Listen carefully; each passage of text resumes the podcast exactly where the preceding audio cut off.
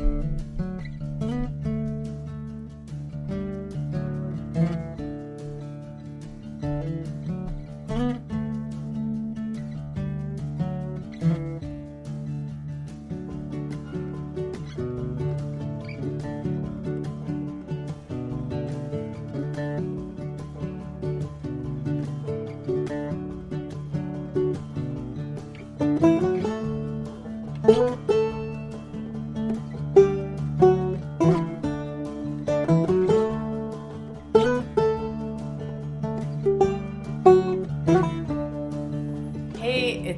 and this is Born by Accident. Today, I have one of my bestest friends slash chosen siblings, Cal, with me.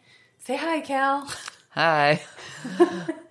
We're just gonna chat about being family, but not being family by blood. Cal, why don't you tell me or us how we met? Yeah. Well, I'm Cal. Yeah, I'm 31. I'm non binary. I met Alyssa 10 years ago. Yeah. About. I was 21 when we met. You just moved to the area and we wanted, I don't know, I was foraging a lot Yeah. at the time with an old friend. Not forging checks, foraging for food. Yes, foraging, foraging a lot of mushrooms. Alyssa and her family were interested in uh, trying to learn what was on the land and what was on the land they were living on. So me and a friend went up there, and I swear I knew I'd this house before, and it was a house I'd actually looked at to rent uh, right before, and, and I didn't get it, but Alyssa and her family did. Yeah. So. Uh, all we found was poison ivy. so there wasn't really anything to forage around there, but I did notice the three children running around, or Oliver was barely still a baby, but I was like, you need a babysitter?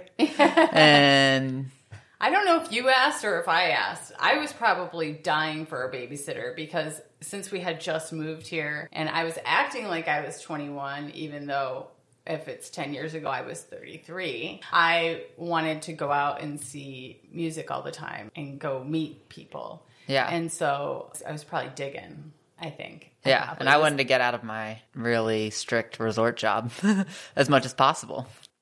Wait, was that this mysterious uh, resort in Asheville that's very fancy that I can't say the name of? Yes, yes, yes. That's Oh, okay. several uh, people have died in. Oh my gosh. And it's okay. oh, it's very haunted. Oh my gosh. The second to last episode I did, we recorded in a haunted place. Oh, there we go. Yeah. There's a theme. Yeah, I know. What's up with that? Maybe maybe we'll be talking you know what? You know what it is? The spiritual world is is with us. Yeah, it's a That's full what moon.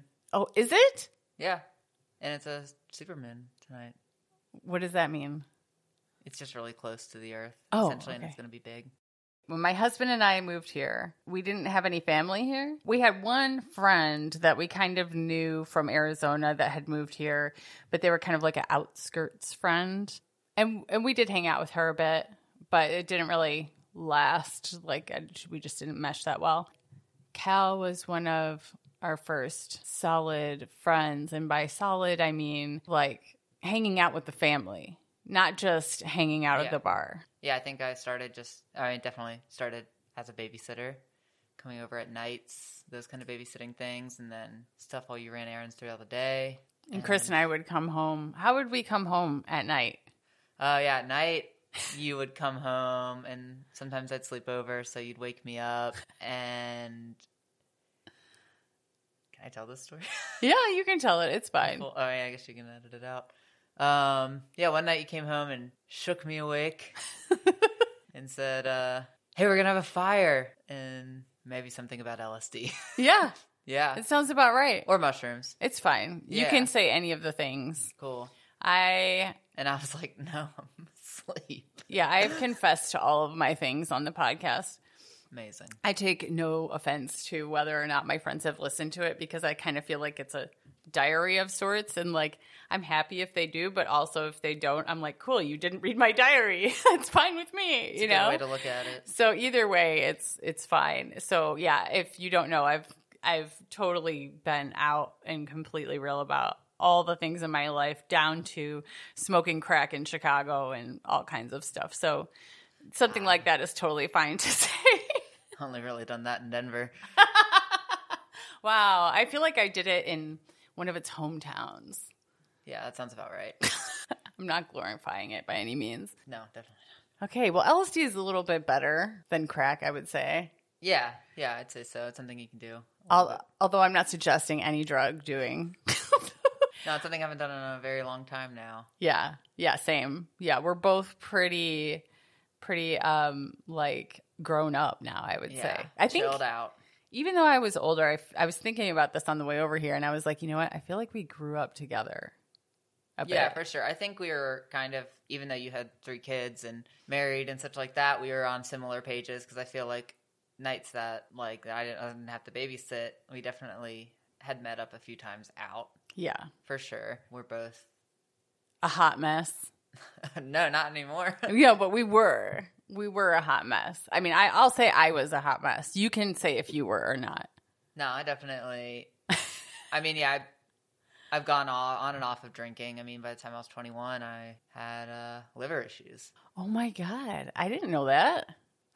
yeah. Did you tell me this? Well, I don't know. I mean, I just I wasn't even like I don't even think it was really from drinking in some ways. Like I think I some genetic stuff or whatever. I'm not too sure, but definitely got some blood work done after I started having seizures and they were like you're healthy except for your liver is extremely highly elevated in toxins, so you're not allowed to drink at least for another 5 weeks and then come back and we'll take your blood again. And they told I wasn't allowed to take like ibuprofen or anything like that, so I had to and I was only 21. So I was drinking, but I was a huge stoner more than that. But it was like, yeah, right when I met you. Do you still smoke weed? Sometimes. Yeah. Yeah. I wish I could. I wish I could just like pick all the things I liked out of it. Yeah, exactly. Because like sometimes I'm like, oh, it's too much. And sometimes I'm like, I'm so stoned and I love this. I But- can't even fuck with it because I get anxiety. And then the other thing that happens to me is I get insatiable munchies. Like, I will eat a house, I will eat until I'm sick. Like, I cannot stop. It's crazy. And I'm like, I, the anxiety is the worst part, but the munchies, they're bad because the second the high wears off, I'm like, oh my God, what have I done? It's so hard on me. no, it's the anxiety.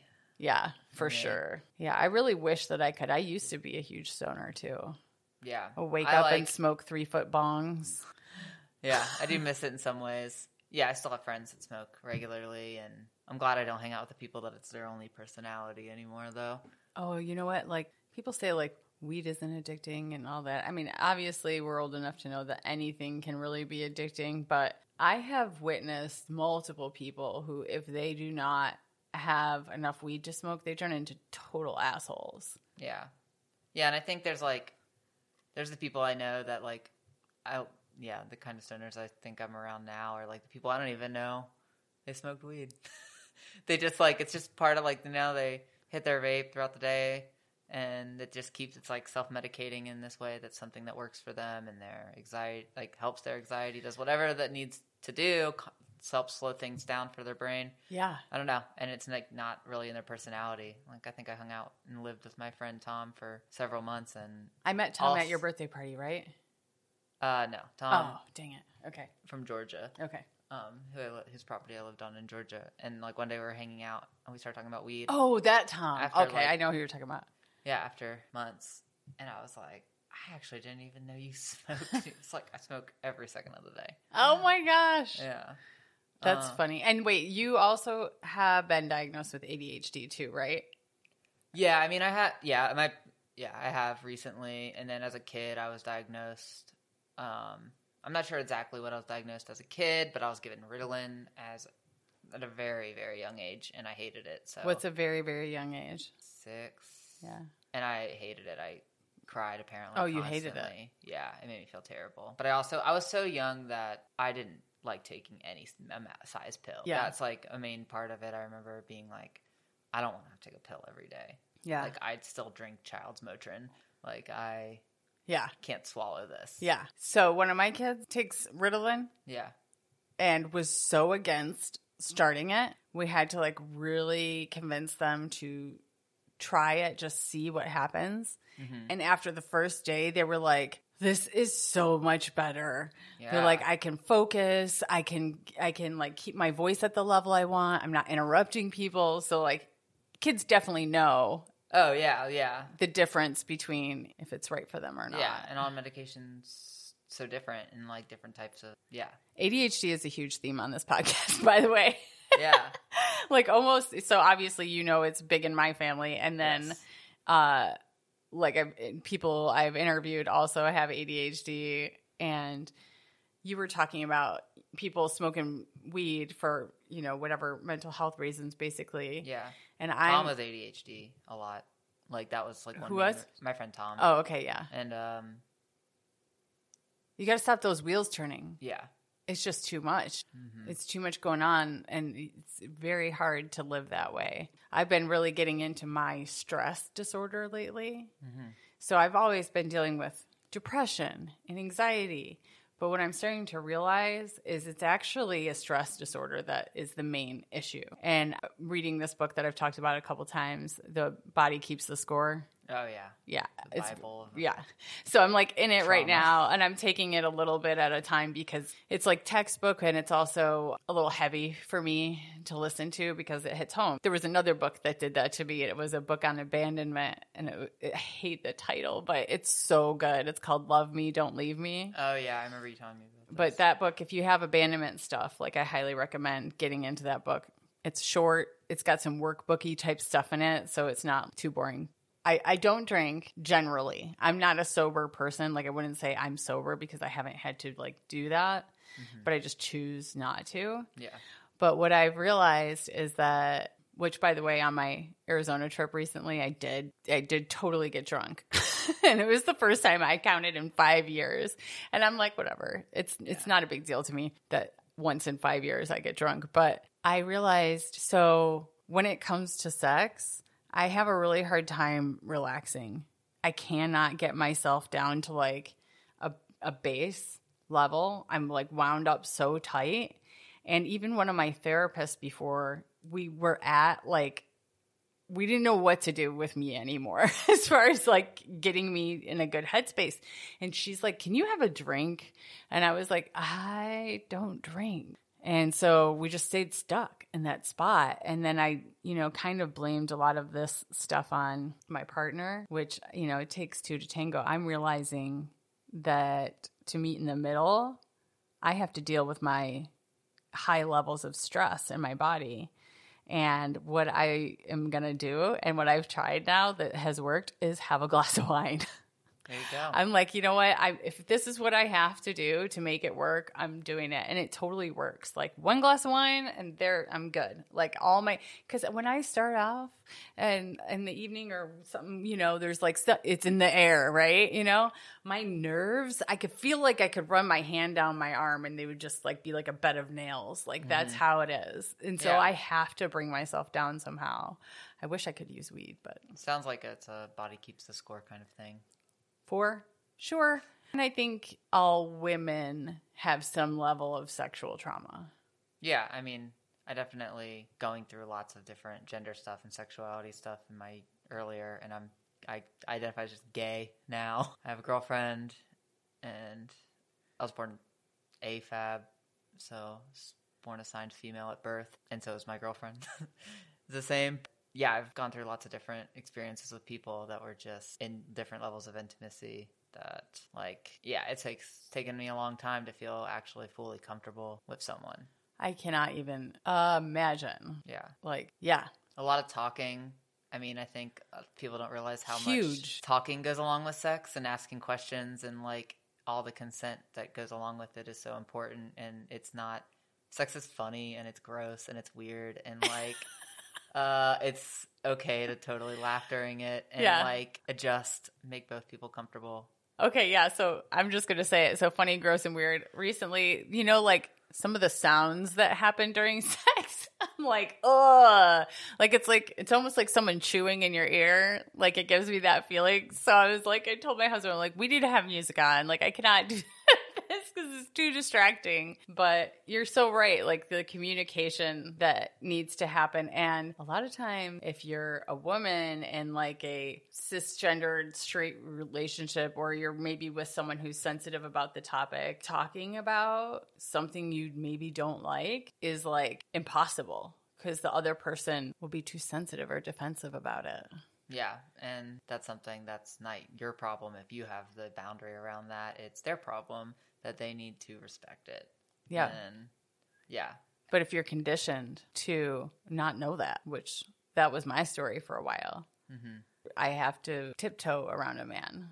Mm-hmm. And make sure, you know, making them happy. Oh my God. I found this old book at the West Asheville Library. They have like sometimes some sales and they have like these, to me, they feel ancient books, but it was like from the 1930s, 40s, 50s. I, don't, I, th- I think 50s would be too late. I feel like 1940s maybe, but it was like how to be a housewife or something like that. And Yeah. I read through, I was just laughing my ass off. Like some of it was like the top tips were like, always look put together when he comes home. Never disagree with your husband.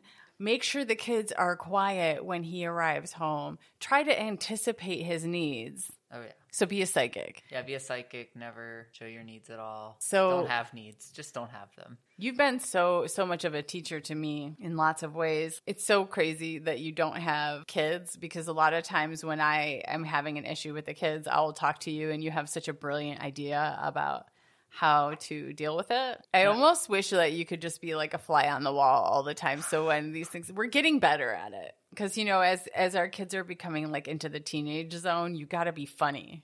Oh, you yeah. can't be serious all the time because it just it's too stressful. You have to incorporate humor into most of the parenting stuff you do. Even if it's dorky like dad joke humor, it's better than No, being yeah, serious. I love watching you guys parent. Why? I do agree with a lot of the things you do and like say and how you treat them just like adults and you talk to them like they're adult. I think it's very cool.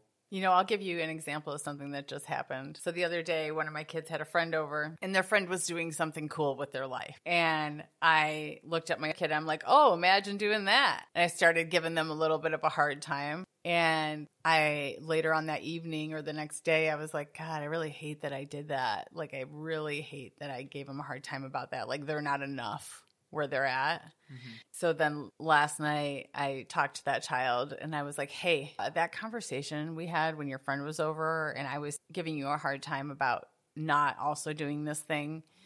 I'm really sorry. That was really terrible. And I, I hope that you know that you're enough without having to add that into your life as well. And they just said, thank you. And that was it. Yeah, and that's so sweet and so important because I feel like a lot of kids don't get that from their parents or any adults. They just so like, oh, they'll like not think about it later or whatever. But the things that kids hold with them from such a young age, I think they won't remember something when three years old, but they do, or they might not exactly know what started that anxiety or anything. I remember stuff from my gender when I was a toddler. Oh, yeah? Yeah, Like what? Uh, going to church and having like growing up Catholic and you know always having to wear like a dress or something. And I remember, and I had two older brothers, so they got to wear things that I would have rather wear. And Did like- you try to wear the kind of clothes they were wearing ever? Or Yeah, and I remember like my earliest me- one of my earliest memories I ever had was like definitely I was toddler aged, and there was this denim item of clothing in my closet, and I saw that it had like printed chickens on it, and I thought that was cool, and I did not realize it was a dress. So I was excited when I saw it, and then when it got put on me, I freaked out. I could totally see you in denim with printed chickens on it today. Yeah. Like, I want those jeans for you or whatever it is. Yeah, yeah, a little jacket, little shirt, Yeah. little denim shirt with some Yeah. chickens on it. Yeah, Do you remember if you asked your parents at all? Could I wear other things? Probably definitely because even like when my grandma passed away, only like maybe about five, five years ago or so, I was definitely out gay then, still figuring out my gender as well, but like asked like can i uh like i want like a suit more kind of things like nice pants or whatever like dress pants or whatever and i was like you have to wear a dress like there's that is the only option To your grandma's funeral? yeah What? probably like a little over five years i don't know i shouldn't remember when she passed away but it's been a while No, it's fine. it was right before my dad died. So actually, it was probably like seven, seven so years ago. So, did you? Yes. That had to be terrible for you because I knew you then, and there's I don't think I've ever seen you in a dress. no, I never. I mean, there was a point in my life where I was trying to be more femme because you know once I hit like later middle school into high school, I had no like tomboy air quotes like Yeah. tomboy uh friends anymore, and everyone was really feminine, and it wasn't cute to be a tomboy anymore. Right. And so I didn't have and I had no representation in my life of queerness or anything different. So yeah, I just started trying to be more femme. I can totally picture those kids in my school, like the kids who would have been in your position. Like I remember Yeah, very awkward. the quote unquote girls, because who knows what they identified as truly, who were definitely wore less frilly things, I'll say. Mm-hmm. And then as we got older into high school, you could see them trying to fit in with the stereotype girl stuff, and it just didn't feel right. no, yeah, and I remember like my mom being not that long ago telling me she was like, "Oh, do you remember that really funny time you fell asleep and all your friends put makeup all over you?" And like was not funny to me. Yeah, that's not funny. No. And like definitely just like having such a hard time. And I guess I owned it for a little while, but like I really never felt comfortable. And probably a nice solid like well, I mean, my whole childhood I never felt comfortable. I felt comfortable when I was wearing my older brother's clothes. I definitely like around the house and like doing whatever around the neighborhood. I was really sporty and was playing hockey and like was rough and whatever I could do. I don't know. What do you? When do you think you did start to feel comfortable for the most part? I mean, I'm sure you still have uncomfortable moments. Oh, probably within like the last year or two. Wow. And is that because of like hormone therapy stuff, or is it bef- before that? Um, I mean, hormone therapy has helped. I definitely still, yeah, identify as non-binary, agender, whatever. Like, I don't know. Terms are weird. Words are weird, but like, I just don't identify within that binary system at all. I don't understand it, but I hate. I hate all the pronouns. I hate he, Yeah. him. I hate she. I, hate just was remembering the first time that you had heard of they, them, you came and tell me, you're like, what is this bullshit? Yeah, I like. I just was like, what the fuck's like. And I just wish there were no pronouns at all, like, because I don't feel like any of them, but they them works the easiest. It's like Yeah. pronouns that have been created. I mean, I think it's cool. I wish it was easier to incorporate them, but I have a hard time with stuff too, and I still misgender people, and I still make mistakes, and like it's still hard. But like, yeah, they them's just like what feels best now. At first, it sucked. I really hated it when I heard people refer me like that. I just never felt comfortable with any of that stuff, and like being on testosterone now and having top surgery will be a year in like a week, and that definitely has helped my dysphoria. Yeah, it took me a long time. Like I, I would always wear like the same kind of clothes. Once I was like able to pick my own outfits, it was just like plain t-shirts, same pair of jeans I had for like years. You know, I'd find that one thing and it fit and it was good. And then that was like all I wore, and I didn't really have any fashion. And now that I've more so discovered myself, You have a my style. sweetie, yeah, Caroline is like, I can't believe you're such a shopper, and I was like, I think it's just because I never, never was. Yeah. And now I have, like, I'm like, wow, I can see myself wearing that, and like, wow, I like, I can get this because like I can wear men's clothing, Yeah. and I feel good, and yeah, You don't have a, a chest to deal with. Like, no, yeah, and Yeah. I barely did in the first place. Oh, So uh, Cal and I had the same plastic surgeon. yes, we did. And we could have like gone in on the same day and just traded because like I got implants and Cal got got the opposite. But um I feel you on this shopping thing because when I Yeah. was I mean it's a different situation, but since my body has changed, Mm-hmm. I definitely have way more fun shopping now. Yeah. Like it's like, oh, things fit. They look good. Like I can take things into the fitting room and most of it works. Yeah, That was never the case before. Like I could take maybe 20 things in and maybe one would work before. Mm-hmm. yeah, I feel like I could see like what it would like kind of look like on someone else, and then I'd be like, okay, maybe that'll look like on me, and I'd try it on, and then be like, no, And it's fun, not miserable. yeah. Yeah. And plus, men's clothes have big pockets. Oh, I so wish we had more pockets in women's clothes. It's so annoying. It's still a thing. It's still Yeah. a thing not to have You're not allowed to bulk up or ki- those yeah. with your tiny iPhone and wallet. You got to put it in your purse. I still like give my stuff to my husband sometimes when we go out. I don't mm-hmm. want to carry a purse. It's annoying. So I'm like, yeah, you can just hold my card or whatever I need him to hold in his big pocket. Yeah, I now wear a lot of carpenter shorts because they have all the side pockets and it takes away from the size of my hips with dysphoria stuff. That's like the one thing like I'm a small framed person, but I have hips. Yeah. So wait, did you ever carry a purse? no. Oh, Sometimes okay. I'll have like a tote bag or something like that. Because I was gonna, I was like, this is a weird thing to wonder, but I was like, oh my gosh, I can't imagine like I used to have a getting used to pack. not carrying a purse. Like I have a Mary Poppins bag because I'm a mom too, right? So and I'm into beauty right now and like and so I have Yeah. things in my purse to make myself feel as good as possible. And then all the mom stuff, and I also have a stress disorder, so I have extra things in there that normal people wouldn't. So I'm the one around. Like if something happens and you think of something that might be in someone's purse, it's probably in mine. Nice. Yeah. So to transfer that to not having a purse, I would be like, Ugh. That's what's in my truck toolbox. yeah, yeah, yeah, yeah, yeah. I'd have to carry a toolbox for Yeah. sure. You originally lived in Charlotte with your family when you first moved to North Carolina, right? yes. And how old were you when you moved to Charlotte? I was born there. Oh, you were born in Charlotte. Okay. Yeah. I but no not- one else in my family was. Like, Okay. I was the only one. I'm the only Southern one in my family. My dad was born and raised in New York. And you went to church, you Yes. said? we went to Catholic church. You Southern Catholic Charlotte. hmm And I know that your parents owned a shop.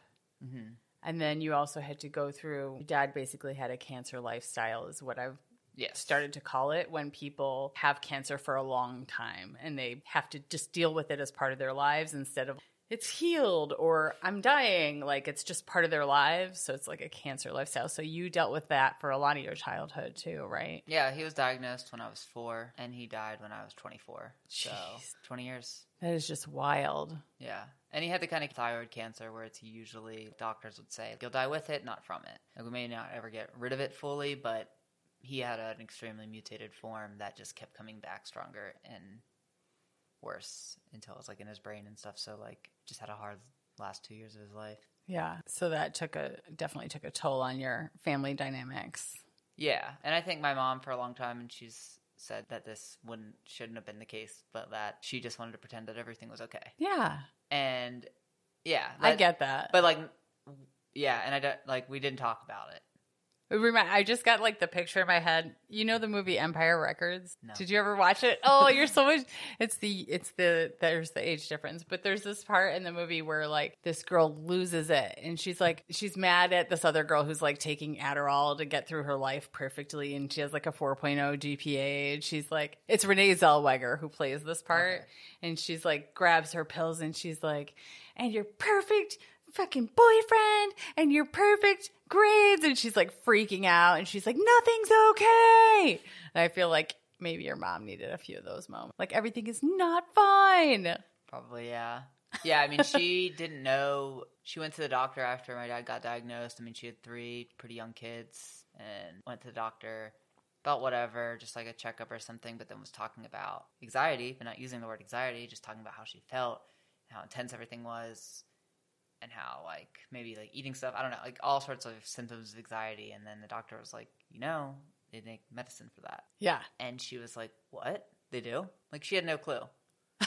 This was like 1996, maybe. oh yeah i mean i guess i could get it I think things were just like That really generation, taboo. yeah. That maybe you're thinking that like, oh, you need to be in a ward to be Well, medicated my at all dad- like that. my dad to this day thinks antidepressants are addicting by the way they're not No, yeah, no, yeah. that's not a thing No. but yeah so when my ex stepmom went to take antidepressants he gave her hell about it No, I just upped mine. yeah i still take mine Yeah. I actually found out they're why I don't have seizures anymore. Can I ask you which one it is? It takes citalopram, which is the generic of Celexa. Dude, that sounds like a city in the Yucatan. Maybe it is. Is that wrong? Was that problematic? I hope not. My medicine would give you seizures. Yeah, see, there's some SSRIs that would.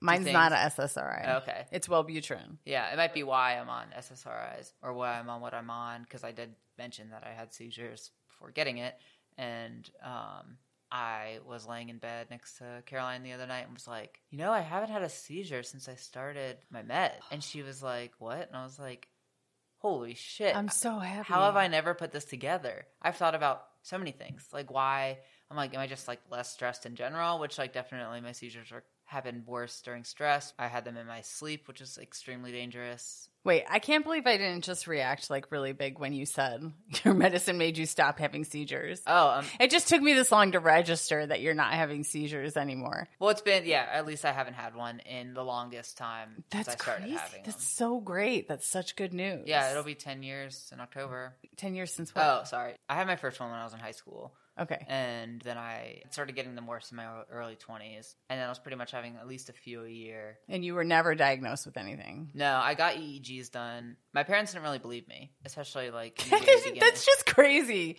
Like, hey, I'm having seizures. Yeah, right. Yeah, it's like, oh, What? like- well, doctors didn't either. I went through EEGs. I was hooked up for like 72 hours. Then I didn't have a seizure during that time. So they were like, I, they probably spent so much money trying to get me to get EEGs. We didn't have health insurance then. When they really, I had a seizure at my parents' house finally.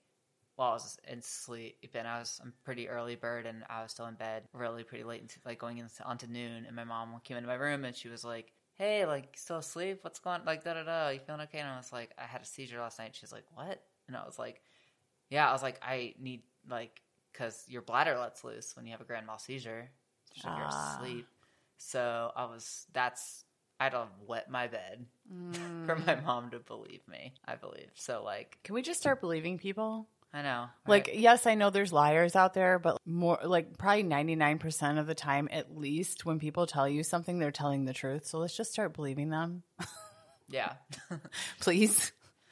Yeah, so then like yeah, I got EEGs done. It took me, I think it close took us close to six months to get into the neurologist. He saw me for five minutes, told me I should drink Gatorade, Wow. and I had a friend in high school die from having a seizure in their sleep. So I was really terrified when it first started happening, or especially when it started happening in my sleep. I had a few not in my sleep before that. Well, almost though, I would be for as your friend more terrified of you having them not in your sleep because you could fall and really hurt yourself. Well, I have a nice like, scar on my chin from falling out of bed, oh, but you ah. can like stop breathing and like you can be on your oh, okay, yeah, I didn't think of that. Yeah, I mean you can fall and stuff like that, and I've definitely fallen and yeah, I fell face first like into a fridge once and then onto the ground. I've had one seizure. How did your body feel after? Fine. Yeah. I was wasted, drunk, and I was in Telluride, Colorado. And in Telluride, you can take a ski lift up to the top of the mountain where there's a village called Mountain Village. Mm-hmm. And it was a music festival weekend, Blues and Brews, it's called. Oh my god, my parents had this poster Yeah. growing up that was a Telluride Blues Festival, Blues and Jazz Festival. I loved that poster. It was in our living room. But then parents lived out there. It was probably like 05 or, yeah, 04, 05, or 06. One of those years I went. And yeah, so I had been drinking all day. Now I'm up in the altitude, way up high. I say I'm going to go get my friends and myself another round at the bar. And I'm in line to get another round. And like, as I'm standing in line, I'm like, you know, I think I'm going to get a water. I'm not feeling so great. And the next thing I know, I'm on the ground, like opening my eyes to this crowd around me. And they're like, yeah, you just had a seizure. And I was like, what? And I was completely sober now. Which is weird because like you still have a blood alcohol level, right? You know Yeah, how yeah. some people say like things will like sober you up? I don't really understand that. Like what Yeah. happens in your body. I've had but I was- adrenaline sober me up before. me, oh, maybe that's what it is because I was completely 100% sober and they took Yeah. me into some room and gave me like emergency, you know, the powder stuff. Yeah. And um, I was fine. But they told me, they're like, people don't just have one seizure. There's something else going on. And you, when you get home, you need to go talk to a doctor. But I never had it again. So I think they're wrong. I think I was drunk and I was at a high altitude and Yeah, my I brain mean, just went. be- I think there can be enough stuff, and it's like it didn't seem doesn't sound like you probably had like a grand mal seizure where like yeah, I don't even know. because like one of the first ones I think I had it might not have been one, but I was at a party in high school hmm and I'd been smoking hookah for like eight hours straight all night long. Oh, I wasn't even drinking. well, like the tobacco hookah? Yeah. Yeah. And I used to That's a that lot, shit. though. Oh yeah, and then I told someone I I remember that someone was like said that they were tired, and I said, yeah, I think I'm about to pass out, and I meant like actually pass out because they're like you were like shaking a bunch, like like kind of like you had a seizure, but I don't know when I because uh, yeah I just fell to the ground because when I said I was gonna pass out, I meant literally, and my friend just meant she was tired, and she said yeah I just like fell all of a sudden, and then I threw up Oh. right on the floor of this party. Oh. And then I heard oh. some girl tell me, or just say out loud, like, well, some people can't handle their alcohol. Oh my goodness. like- what is wrong with people? Yeah, I cussed her out. Straight off seizure, puke on the ground, told me to her to hand me a beer, and I'd chuck it right now. I just had a seizure. That was my attitude then. Yeah, I, I could totally understand that and relate for sure. When did you start taking the medicine that might have stopped your seizures? Almost two years ago. Two years in October. So you I haven't had one since, and I had a few this summer before. so can I bring up Barley? Yeah, So this is wild, right? Because you ended up rescuing a dog and you didn't know this when you rescued him, right?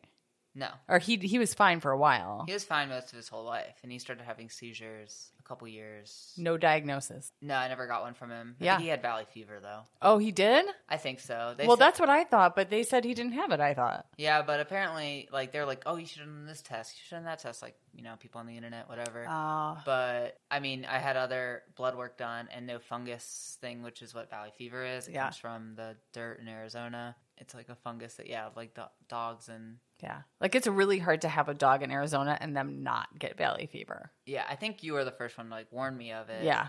I probably told you before you even went. I think so. Yeah, and so I was worried about it. Yeah, because he started having seizures when I lived out in Arizona for a short amount of time, and uh, there was just like one. He had one, and then a couple of months later, he had another. Yeah. And I didn't uh, medicate him at first. I got some CBD. Yeah.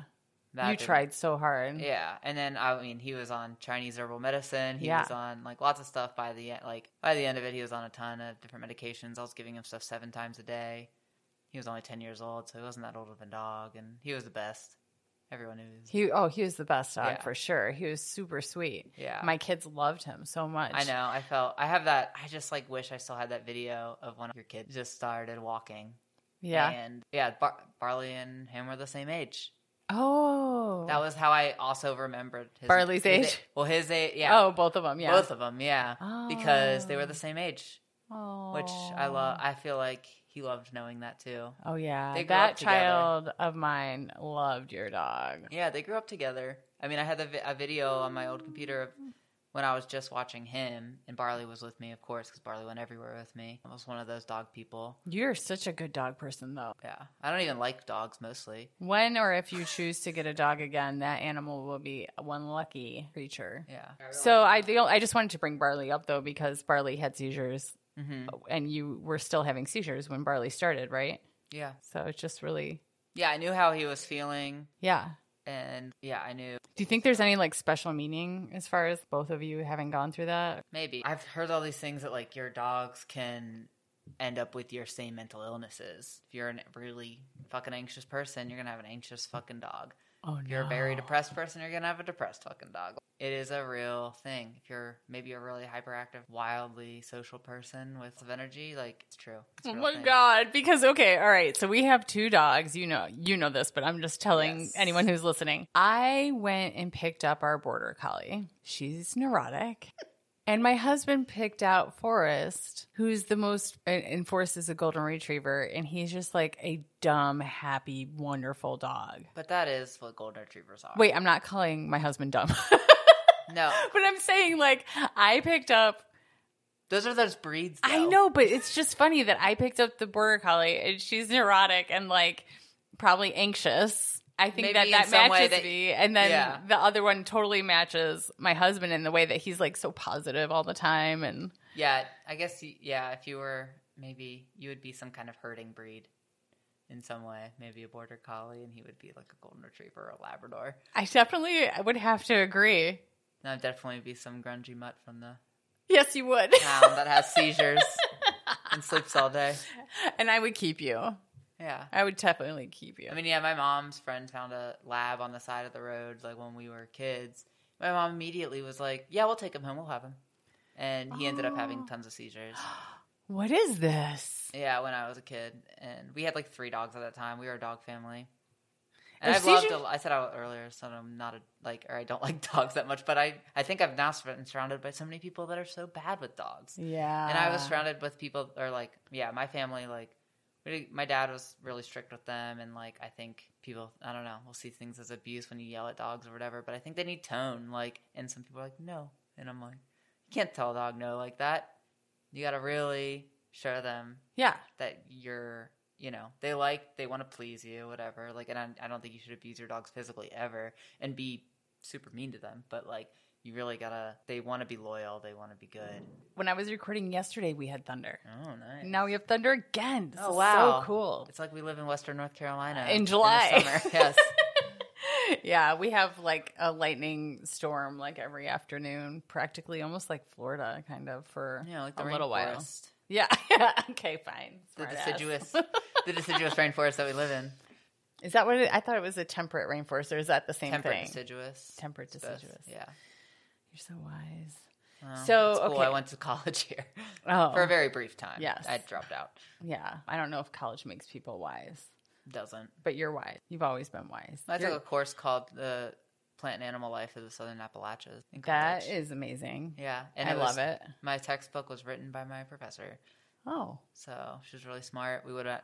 That was the first person I ever foraged with, and I had the book for a long time. She's a Brevard professor from Brevard College. And it was a year long course because the Appalachians are so different in the spring and in the fall. oh my gosh. So you had to take the spring semester and the fall semester class. I mean, it's different every all the time. hmm But that's why this. changing. Yeah, that's why the class was like that. Okay, so you went from Charlotte to Brevard. hmm And when did you move? How old were you when you moved to Brevard? And was it because you're you moved there with friends? I moved there for college. You moved there for college. I know you met a lot of people there and you made some good friends there. And then after Brevard, did you move to Asheville then? Nope. What'd you do? I moved to Cullowhee, North Carolina. Oh, I'm thinking of Cullowhee when I'm think when you say Brevard. Oh, yeah. Because I'm thinking of the place where you made a bunch of friends that you actually ended up losing a handful of. yes. That was Cullowhee. hmm Yeah. Yeah. Brevard was like my hiking stoner. You know, we drank whatever. But like Cullowhee was like the partying drugs scene. People just call it Whee, right? Yeah, the Whee. Yeah, W H E. Um, Yeah. And Sylva is the town that's next to it. It's a bigger college. Brevard College is tiny. When I went there, there were 700 students at that whole college. Oh my gosh. yeah, tiny college. You knew everyone, Wow. basically. It's a great school. Is it a community college or is it? No, it was in the 80s when it was opened, but it became a four year school Wow. at some point. That's really cool to go to a four year school that has that small of a population. I feel like it would what be I really. needed. Yeah. Yeah, Yeah, Because I sure. was terrible in high school. I just wasn't a good student because, well, I'm dyslexic and I wasn't diagnosed until I was 25. So I went through all of my schooling, a including. Cal- college. I mean, I was given, well, I was given Ritalin, and I was also given, uh, There's our thunder again. yeah, Ritalin, and I was given reading glasses when I was eight years old. Despite the fact that no one in my family, genetic wise, had ever needed. Reading I don't mean to laugh, but No, that's just it's- like I have a dyslexic child too, and like I cannot imagine someone giving this kid reading glasses and being like, "There, all better." They're like, "Oh, you can't read?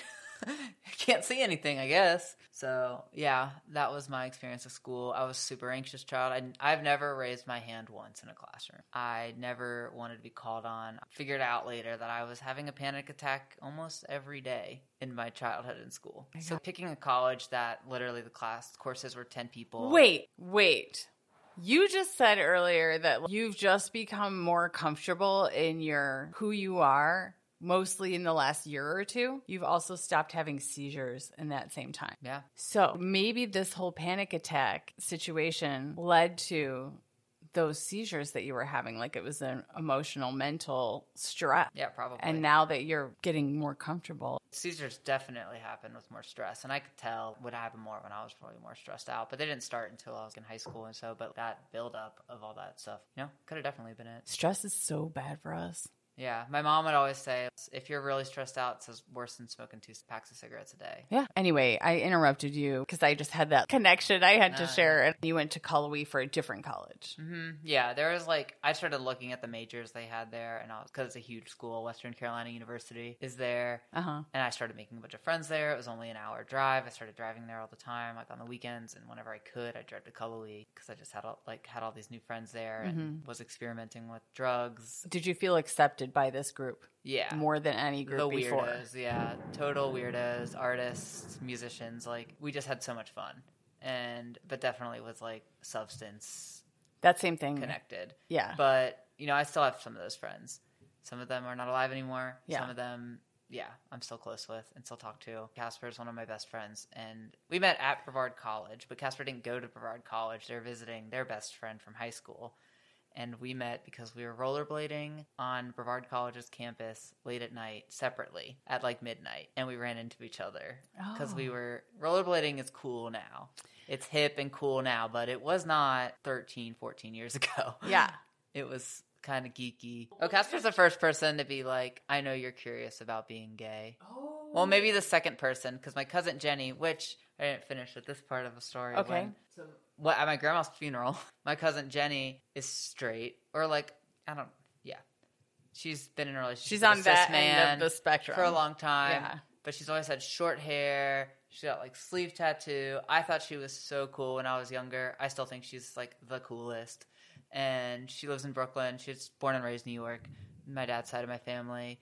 And when she was 18, she got chaos tattooed to her chest. Like, and I thought it was so cool. She's the first person that taught me anything about philosophy. Chaos meant the oh, chaos yeah. theory. She's told me that she's wanted to get it covered up already, but she's been so cool to me. And I remember we were visiting somewhere, whatever. I don't even know where we were. And I was 14 years old, and we were walking up a trail, and she was talking to me. And she's like probably like 10 or 11 years older than me. So she was early 20s. And she was like, So you got a boyfriend? And I was like, No. And then she was like, Oh, you think you're gay? And I was like, no.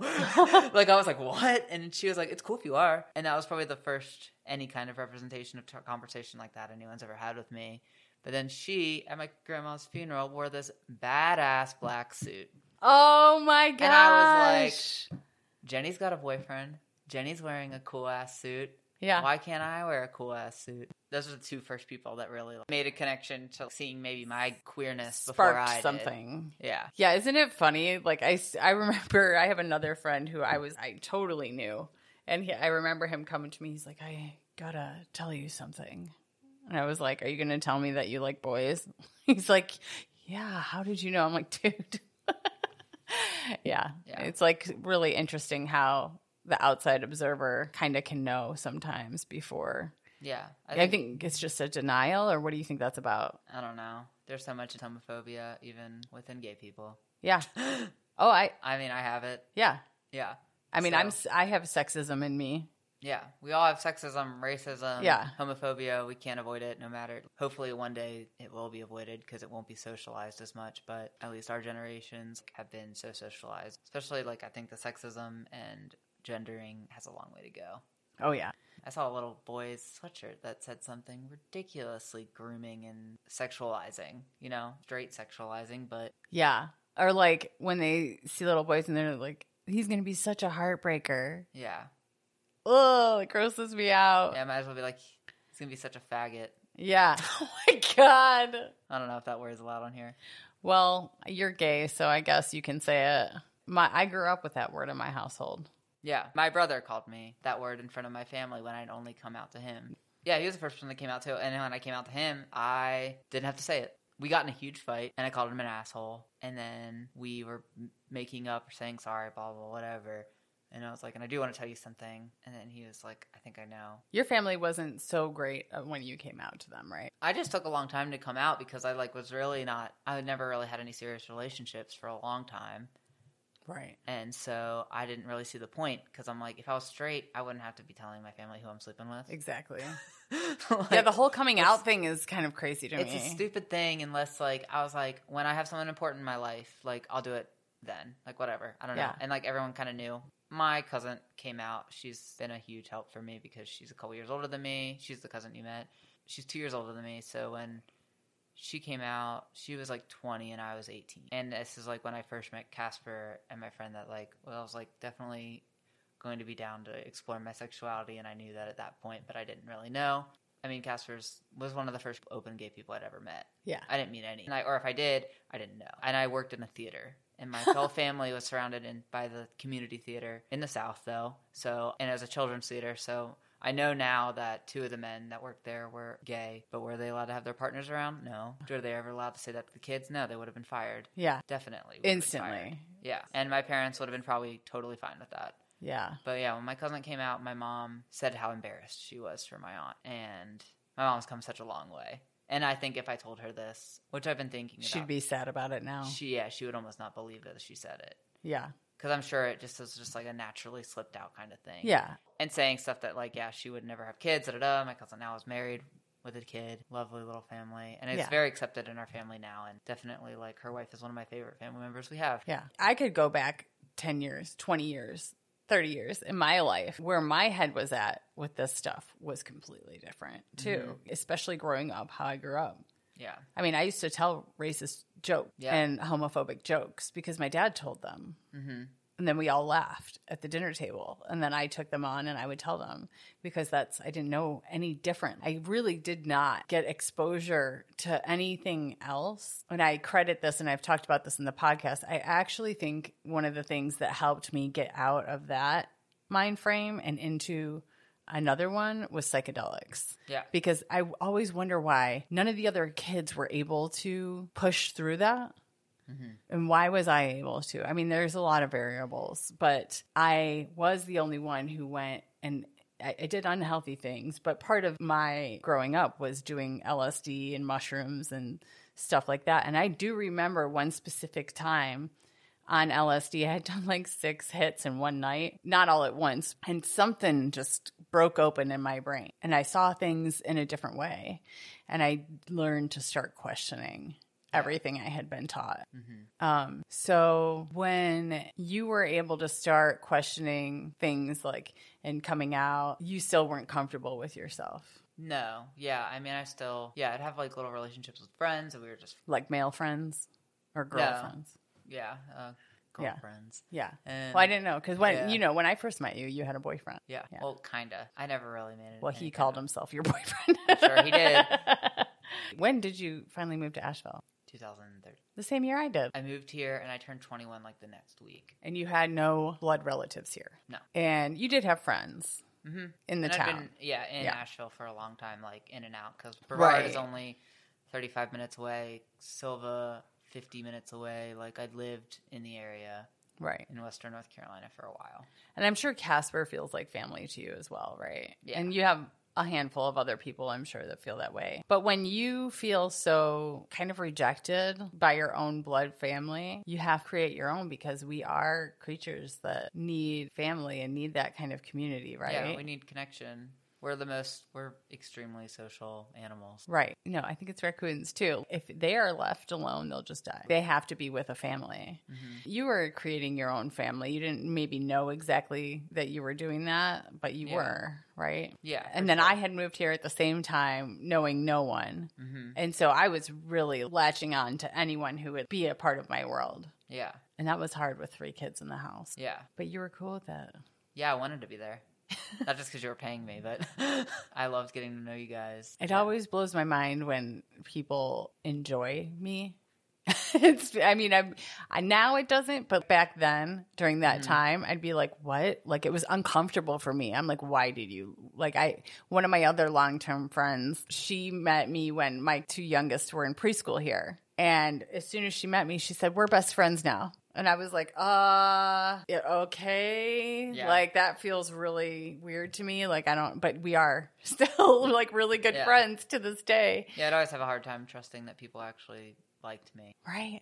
I don't know what it was about you and my family or you and me, but I've really enjoyed growing up with you and like, moving through some of the more toxic stuff you and I have had to work out in our own lives Mm-hmm. and watching you become who you are now and vice versa, I'm sure. Yeah. You feel like a sibling to me. I mean, I have one half sister and a half brother who I am in contact with, and my half sister I'm pretty close with now, but not, I mean, I haven't spent as much time with her as I have with you Yeah. as adults. Yeah, I see you more than anyone in my blood family. You're actually going to meet them on Thursday, which is cool. Yeah, and cool. I don't know what this whole experience of the last 10 years of my life would have been like without having you as my sibling around. Yeah, I know. Having y'all as a family has changed. I mean, I feel like we've, tell me if I'm wrong, because you've been this to me too, but I feel like we've been each other's rock a little bit. oh yeah, I've definitely come to your house crying Yeah. and been so upset, and you just And, and same. sistered me, sibling to me. Same. Well, like, and I know there was times when I probably had a little more ego about it, and I was, like I'm the big sister here. But that really got shut down quite a few times with your wisdom because I was like, oh shit, Cal knows some stuff. I need to just stop because you know I'm the oldest. It just comes with the territory. Well, I'm also the youngest. Yeah, yeah, yeah. we, we've been able to fit that. If we were probably both the oldest, we'd probably not be here today. No way, no way. Well, we both have like, if you get into astrology at all, we both have Taurus and Capricorn at our charts too. Yeah, we're the opposite of Yeah. each other. I mean, not the opposite technically, but you know, you're. I'm a Capricorn, double Taurus, Taurus. moon, Taurus rising. and I'm a Taurus, Capricorn, Capricorn. so I wild. forgot. I don't know the rest of your chart, but I don't either. I, Oh. it's actually on the Instagram for the podcast, though. It was the first thing I posted. Oh, I I was like, look that up. if anyone wants to go look at that wild thing, I don't even know how to. if you can trust me. yeah, yeah. I don't know. Do what you want with No, it. No, I'm just like earth and fire. That's all I have in me. I don't have any air. I have a little bit of water. Do you think reincarnation is real? Yeah, I mean, Some sort of way? yeah, Because if it is real, surely you and I had some connection before. yeah, I believe that. Which, if I was born later, than my be. Well, no, I think you were my grandpa before. Ah, cool. yeah, It feels that way. yeah. I feel like I could pretty much tell you anything at all, and it, it's fully held space for. Yeah, I think we can have no filter around each other. And you'll tell me if I'm being fucked up about something. Yeah, I will. You'll make it uncomfortable if it needs to be uncomfortable. Have I done that to you? Probably. It needs to be done to me because with that oldest shit I grew up with in my head, and I really did, like I was four years older than the next sibling. Yeah. And then there was a bunch below me. So I really felt so wise compared to the rest of the kids in the house, you know. So I had to, Of course. it's good for me to get knocked down a little bit here and there. Yeah, and I was always, yeah, you felt important to me because you actually listened to me and take value to what I say when I've been mostly talked over most of my life, especially in my blood family because I'm the youngest. So people like it's like, oh, it's not important because you don't you don't know any better. Oh my Like, gosh. I might as well. I felt lots of dinners even as an adult where I'm surrounded by my extended family, not even just my immediate family. Because I'm one of the youngest in my extended family as well. where I try to say something and it's not heard at all, or just completely interrupted and Ignored. Ignored. Yeah. Yes. Yeah. Because you're different.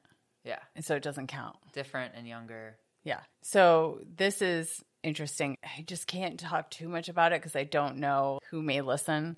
But on my husband's side of the family, which is big, there's a handful of people who don't agree with some of the values our family holds. Mm-hmm. Not a lot we can do about it. I mean, it's a big family. We've got tons of family events in the future. So it's just, you got to roll with it as best as you can. But, you know, if my children start to get hurt from it, I'm going to have to Exactly. we've had conversations mm-hmm. not me and my kids but me and the people on that side of the family and it just doesn't go anywhere Yeah. what can you do Say bye. well you could except for there's too much family and Yeah. there's family that we love and it would create more stress and more drama Yeah. to or- go no contact with those people Yeah. Or you just see them in the passing of events. Don't talk to each get- other, You don't- just don't yeah. get into it. yeah You just yeah. have a like. You have to be like, well, this is a boundary. It's really hard as a my mama bear, my mama lion inside of me wants to come out and destroy people who do not support my children. Mm-hmm. Like I just can't. I, it's so hard for me to like. We're gonna play a board game and everything's gonna be fine, and I'm just like. No, I'm really protective over my yeah family members. Is there anything you would want to say to people about making people who aren't your blood relatives family? I mean, like, because we, I mean, you've spent Christmas with us. Yeah.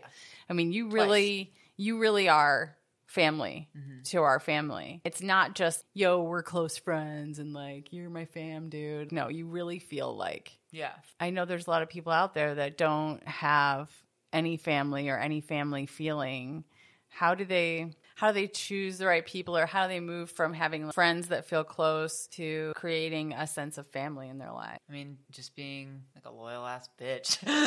and like, you know, when you're like really feel something for people and have that intimate connection with someone where you feel so comfortable with them and letting them know you're there. And if you can be, if you can't be, that's okay.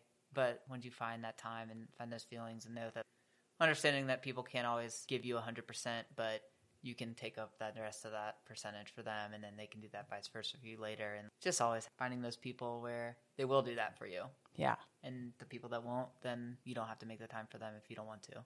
Yeah. If you ever have trouble with a person, like if you and I have had a disagreement or something, we get over it.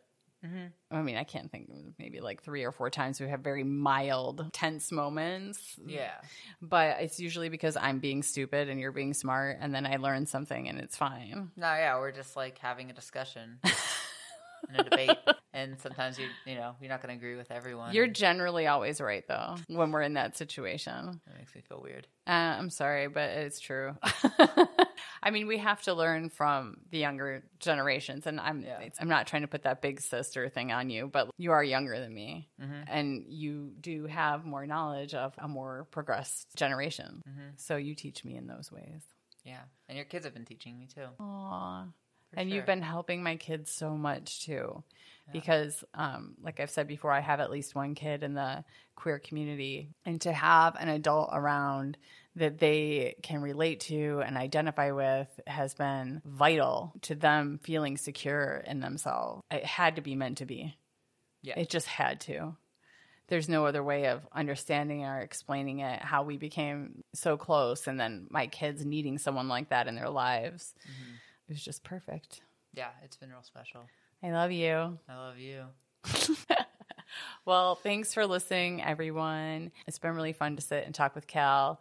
If you want to talk to Cal about anything, you can email me at born by accident podcast at gmail.com and I will pass it on. And if you want to sit and talk to me, also just email me there and let me know and we could talk about whatever you want. You could follow me on Instagram at born by accident podcast. Love you guys and have a great week. Bye.